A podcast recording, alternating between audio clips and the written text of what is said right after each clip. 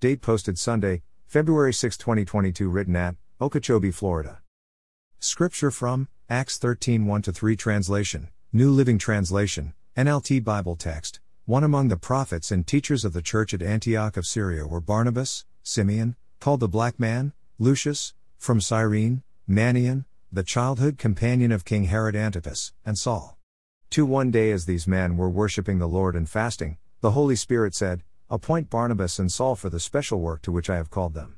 3. So after more fasting and prayer, the men laid their hands on them and sent them on their way.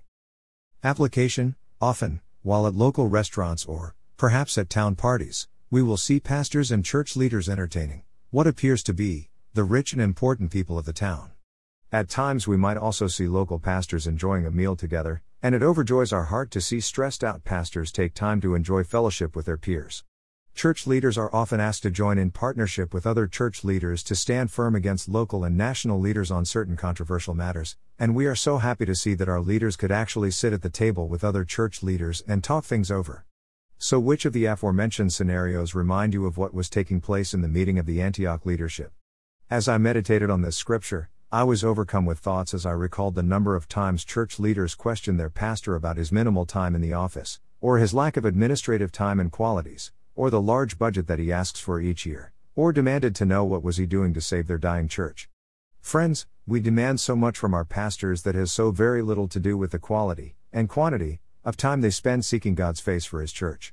What if our mission was to see them imitate the teachers and prophets mentioned in today's scripture? What might we aim to point our pastors and church leaders towards? How might we pray for them and encourage them? I have always said that the results of what we see in our pulpits come from the extent of our prayers for our pastors.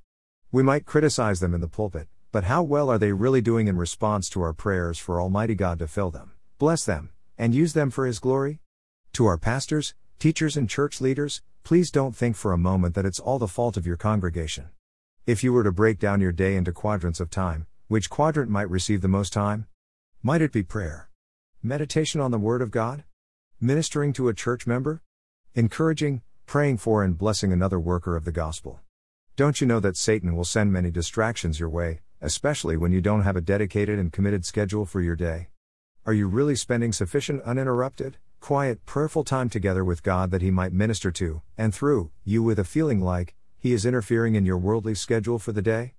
Let me assure pastors, teachers, church leaders and most of all, myself, that our God's not dead, nor does He sleep, nor is He blind to the needs in our lives and the life of His bride, the church. He is still looking for workers, because the fields are still white and the harvest is still great, if only He could find the dedicated leaders and followers who want more of Him and all that He has to offer through us. For every friend that you might speak with today, know that there are hundreds of other lost and uncommitted friends who are looking for answers to this world's dilemmas and overwhelming challenges in their life. God, working through His powerful Holy Spirit in you, can have such an awesome impact on these individuals for the kingdom of God, if only we will submit and commit to His cause.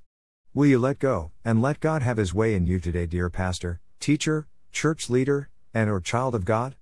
Are you truly ready and willing to accept the next big project that He has planned for you? Most leaders in our society not only work hard each day, but they are responsible for extracurricular things like attending conferences, networking with peers who handle very similar issues that they are faced with daily. These things keep their minds fresh, active and reaching for new and/or innovative ways that might add to the success of their job. They don't just sit and wait for gold to drop into their laps. So it is with Christian ministry. We must be willing to reach out to others so that together we might not only seek God and His righteousness, but also be encouraged to continue pressing for the mark with full faith and trust in the God who can do all things through His servants that are willing to let Him. Blessings noted, the results of Paul and Barnabas being chosen became extraordinary as God completed His work through His servants. He is still God, and can do the same for us today. Prayer, dearest Lord Jesus, we can all see the need for Jesus in our world today, as everything seems totally out of man's control. Please humble our hearts to stand by and be willing to accept your blessing and your challenge, knowing that nothing is too difficult for you. Please keep us humble and always praying for our church leaders, knowing that you will complete a good work in them, and also in us as we commit to your service. Thank you, Father, for your word. May we always choose to live according to your plan, so that your kingdom might increase, and friends will no longer avoid your call on their life. Amen. Footnote: There are 2 more pages on my blog that will provide you with additional information, one of them being to know Jesus. If you have been challenged to make a decision today after reading this devotional, please click on the above page, or speak with a local Bible teaching pastor, or contact me at nuggetsfromgodsword@outlook.com. Please allow someone to pray with you and give you help and or encouragement as you begin, or continue your walk with Jesus. Words underlined in my blog might indicate a link to a song that came to mind as I wrote the devotional.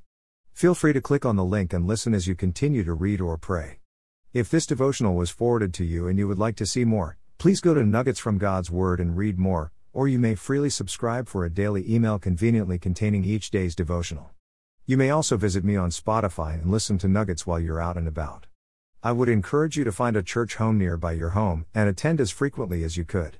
Get to know God, and allow His people to encourage and strengthen you in your Christian walk, while making every effort to be a blessing to them. God is at work among His people. Please consider growing in your faith, as you worship with fellow believers.